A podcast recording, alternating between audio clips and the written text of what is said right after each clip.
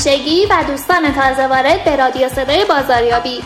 هفته خوبی رو پیش رو داشته باشید با یه مصاحبه شنیدنی دیگه همراه شما هستیم. موضوع برنامه امروز کارآفرینیه. به نظر شما به چه کسانی کارآفرین میگن؟ افرادی که یک فرصت شغلی جدید در صنعت ایجاد می‌کنن کارآفرینن. اونا اغلب این کار رو با ایجاد شرکتی تازه انجام میدن. همچنین فرصت های جدید شغلی رو با ورود یک محصول یا ایجاد یک بازار جدید به وجود میارن. به بیان کلی تر کارآفرینان منابع رو مدیریت می‌کنن تا چیز تازه ای بتونن بسازن مثل شغل تازه، کالا، خدمات یا حتی بازار تازه. اونچه که باعث میشه کارآفرینان موفق بیشتر از کارآفرینان دیگه دیده بشن سرعت توسعه فعالیت اقتصادی اوناست. اونهایی بیشتر موفق هستن که فعالیت اقتصادیشون رو بتونن به سرعت رشد بدن. کارآفرینان خودشون رو به خوبی در بازاری که در حال انتقال و تغییر جا میندازن که از این نظر مبتکر و مخترع شناخته میشن. حتی به دقت پیش بینی می‌کنن که این جهت بازارها در حال تغییره. بعد آماده میشن که بازارها رو به راه بندازن که این کار رو قبلا کسی انجام نداده بود. اغلب مردم فکر می‌کنن کارآفرینان از اول موفق بودن. چون اونها کالا یا خدمات تازه ای رو ابداع کردن مثل موتور جستجوی یاهو. اما اصلا اینطور نیست. اغلب کارآفرینان موفق کار خودشون رو با افزایش در کیفیت یک کالا یا محصول ایجاد می‌کنن بدون اینکه چیز تازه ای ایجاد کرده باشن. به همین جهت تصمیم گرفتیم با جناب آقای دکتر اسماعیل سعادتفر مشاور توسعه محصول و بازاریابی بین المللی مصاحبه ای داشته باشیم. همراه ما باشید.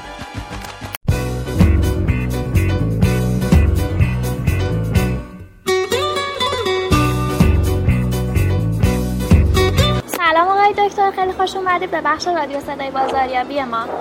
علیکم السلام ممنون از خوش آمدگوییتون در خدمت هستم متشکرم. به گمان من بحث مربوط به چرخه عمر سازمان یا OLC اصطلاحا Organization Life Cycle به عنوان یک مطلب زیربنایی که همه مسائل مختلف مدیریت بر اون سوار میشه. از جمله بازاریابی موضوع مهم و قابل توجهی که بهش کمتر پرداخته میشه. بذارید براتون مثالی بزنم. اگر فرض کنیم که مدیر مثل پزشک باشه مدیر بازاریابی مدیر تخصصی می‌شود پزشک تخصصی یا متخصص یک چیز خاص. ولی چه متخصص مغز باشد یا قلب باشد یا هر چیز دیگه ای که باشد ناچار از این که بدون بیمارش چه ویژگی دارد. آیا طفل است؟ آیا نوجوان است؟ آیا پیر است؟ عاقل مرد است؟ زن است؟ مرد است؟ اینا متفاوته. برای هر کدوم از اینها شکل یکسانی رو نمی‌تونه در نظر بگیره. لذا دانستن این که این مخاط این فردی که مورد مداقه پزشک قرار می‌گیره کدوم یکی از اینا هست؟ در زمینه بازاریابی هم به همین ترتیب. یعنی چرخه عمر سازمان برای همه موارد مدیریتی مورد لزوم از جمله بازاریابی. یعنی اگر بازاریاب یا مدیر بازاریابی ندونه که سازمانی که باش رو به رو هستش در کدوم چرخه عمرش هست طبیعتا نمی‌تونه نسخه مناسبی برای او بپیچه و توصیه های مناسبی براش رو داشته باشه. برای همین من سعی می‌کنم که با روی کرده بازاریابی چرخه عمر سازمان رو عرض کنم خدمتتون. یعنی یک سازمان نوعا با دو نفر یک شرکت با دو نفر شروع میشه. دو تا دوست دو تا برادر دو تا همشهری دو تا همکلاسی. وقتی که بیکار هستن با هم تصمیم می‌گیرن کاری رو شروع بکنن. دوره اول که به دوره entrepreneurship یا دوره کارآفرینی اصطلاحا مشهور هستش دوره که توی اون خوشفکری تلاش بسیار زیاد و سرمایه بسیار کم و استفاده کردن از امکانات موجود دست به دست هم دیگه میدن و این دوره رو از ابتدا شکل میدن و فعالیت شروع میشه. یک محصول رو شروع می‌کنن به تولید کردن. یک محصول چند تا ده تا 15 تا 7 تا ماده اولیه داره. طبیعتا مشتری هاش هم اگه بخوام برن توی بازار بگردن و پیدا بکنن بعد از مدت مثلا یه ماه شاید یه دونه دوتا یا سه تا مشتری بیشتر نتونن پیدا بکنن. تعداد مشتریاشون هم کمه. تراکنش های مالیشون هم طبیعتا خیلی کم هستش. این سه مشتری یا چک میدن یا مبلغ نقدی میدن داشتن حسابداریش. لذا نیاز خاصی حتی به دفتر حسابداری هم نیست. این چیزها رو بعضا در سررسید نامشون هم نگهداری می‌کنن. بعضا چک رو در سررسید مربوطه می‌گذارن و یه سوزن تغییر بهش می‌زنن نگهداری می‌کنن مال اون رو. چک هم که کشیدن توی سوششون هست. تا اینکه آروم آروم اگر محصول خوبی داشته باشن و بازار علاقمند باشه به محصول اینها یه محصولشون تبدیل میشه به دو تا دو تا میشه سه تا چهار تا پنج تا همینجور رشد می‌کنه و بالا میاد. وقتی که تقاضای بازار رفت بالا تعداد مواد اولیه هم بیشتر میشه. وقتی که هفت ماده اولیه برای یک محصول هستش محصول دوم که بیاد چهار پنج تا ماده اولیه جدید اضافه میشه و به همین ترتیب میاد بالاتر میشه 20 تا 30 تا 40 تا و 50 تا. تراکنش ها هم از لحاظ مالی توی هفته از سه تا دونه دو تا دونه پنج تا دونه تبدیل میشه به روزی مثلا 10 تا 20 تا 30 تا 40 تا. نیروی انسانی هم دیگه دو نفر کفایت نمی‌کنه. تا 10 تا 20 تا 30 تا. حدودا تا هنگامی که به 50 60 تا برسه این دوره ادامه پیدا می‌کنه. این دو در این دوره حساب میشه. البته نباید فراموش کنیم که صنعت به صنعت و حتی بعضا منطقه به منطقه در رابطه با یک صنعت هم حتی این موارد متفاوت هستند. یعنی یه دونه نسخه نیست که آدم کپی بگیره هر کسی که اومد بده دستش. میبایستی که منطبقه با اون شرکت و اون صنعت این رو دید. ممکنه یک صنعتی 15 نفر مثل آیتی و یا چیزای های تک که ابزارها بیشتر کار می‌کنند تعداد کمتری دوره کارآفرین رو شکل بدن و بالعکس ممکنه که صنایع قدیمی مثلا نساجی به جای 50 نفر 100 نفر یا 150 نفر یه چیزی شبیه به اینها بشه زمانی که دوره کارآفرینی یا دوره ابتدایی اینها طی میشه. چه ویژگی های مدیریتی و بازاریابی داره این دوره؟ ویژگی هاش اینه که اولا اطلاعات تقریبا همه همه اطلاعات رو دارن. چون یه محیط کوچیکیه حالا یا توی زیرزمین خونه یا توی خرپشته خونه یا در یک جای کوچیکی که مربوط به کسی بوده در اونجا مشغول به این فعالیت ها شدند از ابتدا. لذا توی اونجا یه دونه تلفن هم هست. هر تلفنی که زده میشه همه خب میشنوند و هر تلفنی که کسی می‌زنه بقیه باید متوجه میشن. این مواد ما چند خریدی؟ خریدم رقم انقدر. از کجا خریدی؟ از فرنجا یه جایی هست اینجوری میده. انتقال اطلاعات هم بسیار با سرعت هستش.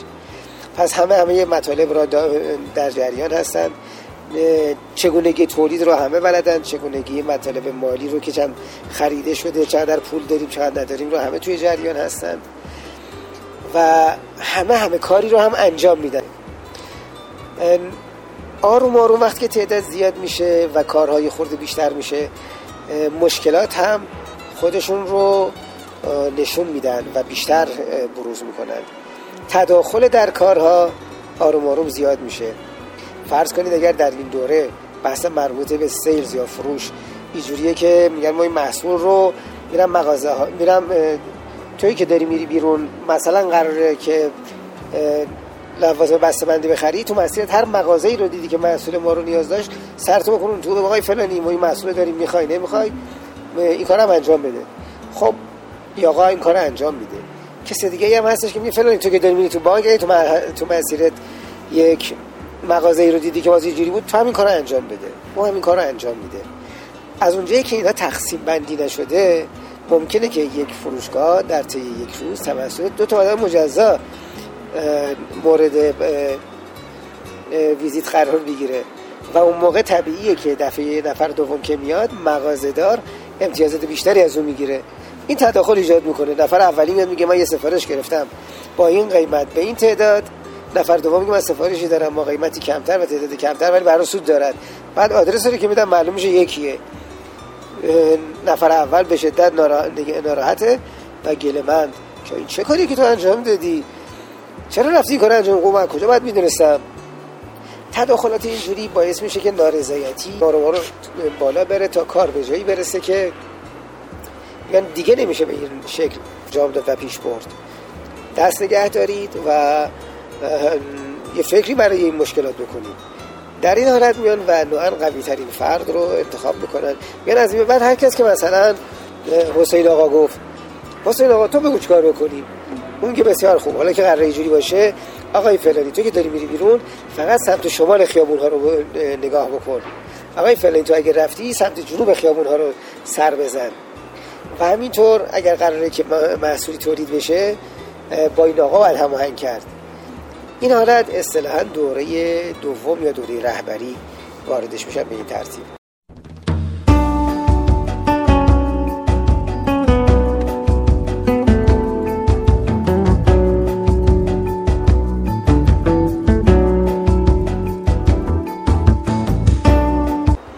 در این دوره رهبر هستش که همه اطلاعات را دارد. سازمانی در دوره کارآفرینی سازمانی عملا وجود نداره در ابتداش. ولی در ابتدای دوره رهبری سازمان به شکل ابتدایی شکل می‌گیره. از اونجایی که کارهای افراد به طور کامل پر نمیشه زمانشون با یک کار به هر فردی دو تا سه تا چند تا ممکنه که کار داده شه. یعنی بگن تو بشین چه کار رو وارد کن. در این حال زنگ بزن به مشتری های شهرستان از توی روزنامه نگاه بکن یا افراد رو پیدا بکن یا توی اینترنت دیلر هم جستجو بکن بعد باشون تماس بگیر. و همینطور اگر کسی هم اومد تو راهنماییش کن و چایی هم بده. به کسی دیگه میگم مثلا تو بعدم یه خود منم نظافت با من خریدن و آوردن و جابجا کردن چیزم با من و غیره. تقسیم بندی های اولیه‌ای شکل می‌گیره. اگر این مطلب خوب اتفاق بیفته که نوعا در این دوره بحث کاریزما تأثیر گذار یه خودش رو بیشتر نشون میده و این فرد هستش که با روی کاریزما این موقعیت رو پیدا می‌کنه شرکت دو دوباره شروع می‌کنه به رشد سریعتر انجام دادن نسبت به این اواخر که کم شده بود.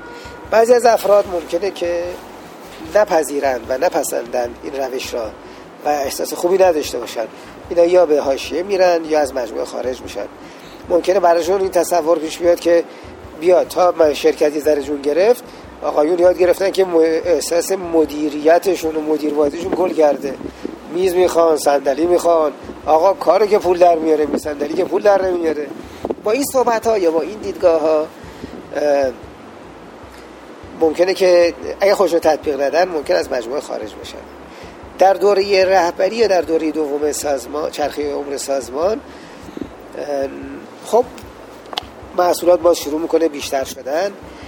آروم آروم تراکنش های مالی که بیشتر میشه و همینطور کارهای دیگه ضرورت استفاده از ابزارهای پیچیده هم پیش میاد. دیگه سررسیده نامه مدتی است که جواب نمیده. برای همین دفاتر نگهداری اطلاعات توی دفاتر مثل دفتر شک دفتر روزنامه دفتر کل ضروری میشه. ممکنه که سر و کله حساب نرم افزارهای حسابداری ابتدایی که بعضا توی انقلاب میشه با 5000 تومان یا 10000 تومان تهیهش کرد از اونها استفاده می‌کنند.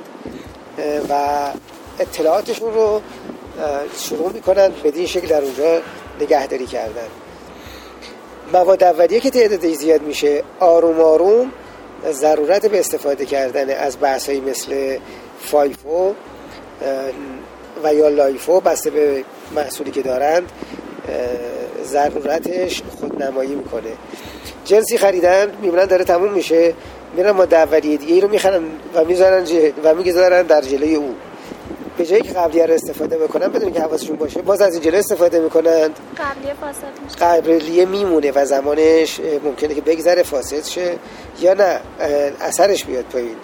تو این چیزی که می‌خواد داشته باشد. ضرورت استفاده از این موارد که شکل می‌گیره آروم آروم مطلب از هیته کنترلی یک نفر شروع می‌کنه به خارج شدن. لذا کارها به سمت تخصصی تر شدن حرکت می‌کنه. رهبر خوب مسیر رو به خوبی هدایت می‌کنه. از اونجایی که اطلاعات تولید مالی اداری و بازرگانی که شامل فروش و خرید باشه همش میاد پیش رهبر. پس در اینجا فقط اوست که همه اطلاعات رو داره و می‌تونه تصمیم گیری های صحیحی بگیره. در دوره کارآفرینی همه هم اطلاعات داشتن. همه می‌دونستن که ما قیمت محصول چند در میاد ما اولیه چنده چقدر پول داریم چقدر. لذا تصمیم گیری. اما در دوره رهبری فقط اوست که می‌دونه.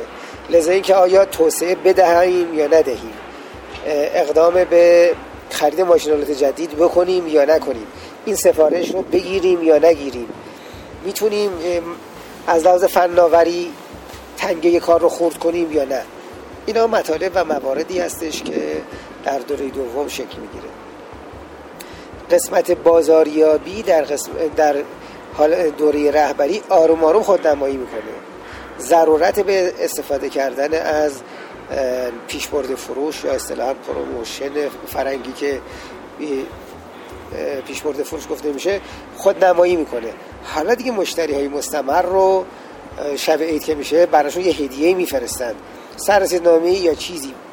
یا اینکه حالا سر کله شرکت های تبلیغاتی پیداشون میشه و از اینا درخواست کار تبلیغی می‌کنن و سعی می‌کنن مجابشون کنن برای تبلیغ. حالا ممکنه شامل روزنامه باشه و چیزهای گرون قیمتی مثل تلویزیون و یا بیلبورد و اینها رو واردش نشن. ولی در حد روزنامه و مجله براشون این کشش رو خواهد داشت که شکل بگیره در این دوره. و یا توی بسته‌بندی هاشون بخوان بسته‌بندی های قابل استفاده مثل کیسه های دستی و غیره هم موضوعیت پیدا می‌کنه در دوره رهبری. ای که توی بازار در گذشته چون زمان در دوره کارآفرینی و در ابتدای دوره رهبری اونجا که هنوز خیلی بزرگ نبوده بازار اطلاعاتی که داشتن در رابطه با کشش بازار و غیره هم رو خود مدیر و افراد دیگه داشتند. اما آروم آروم دیگه اینجوری نیست. هیته شهرستان ها که وارد میشه سگمنتیشن های جدیدی از بازار ضرورت استفاده کردن از توانمندی های جدید رو فراهم می‌کنه.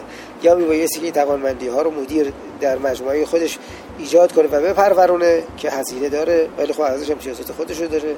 یا نه یک نفری رو از بیرون جذب کنه که تجربیات دارد. مدیر فروش شهرستان ها یا مدیر فروش شمال غرب کشور. مدیر فروش اگر کشور رو بخوایم تقسیم بندی بکنیم توی حالت مختلف. اینها در دوره کارآفرینی خیلی موضوعیت نداره به خاطر که در اونجا محصول میزانش کمه و حجم تولید هم کم هستش. توی خود همون دوروبرشون همشون فروخته می‌شوند و تبدیل به پول میشه. ضرورت این که بخوان باز بکنن تیتشون رو زیاد ندارن. ولی در دوره رهبری این مطلب شکل می‌گیره. بسیار عالی.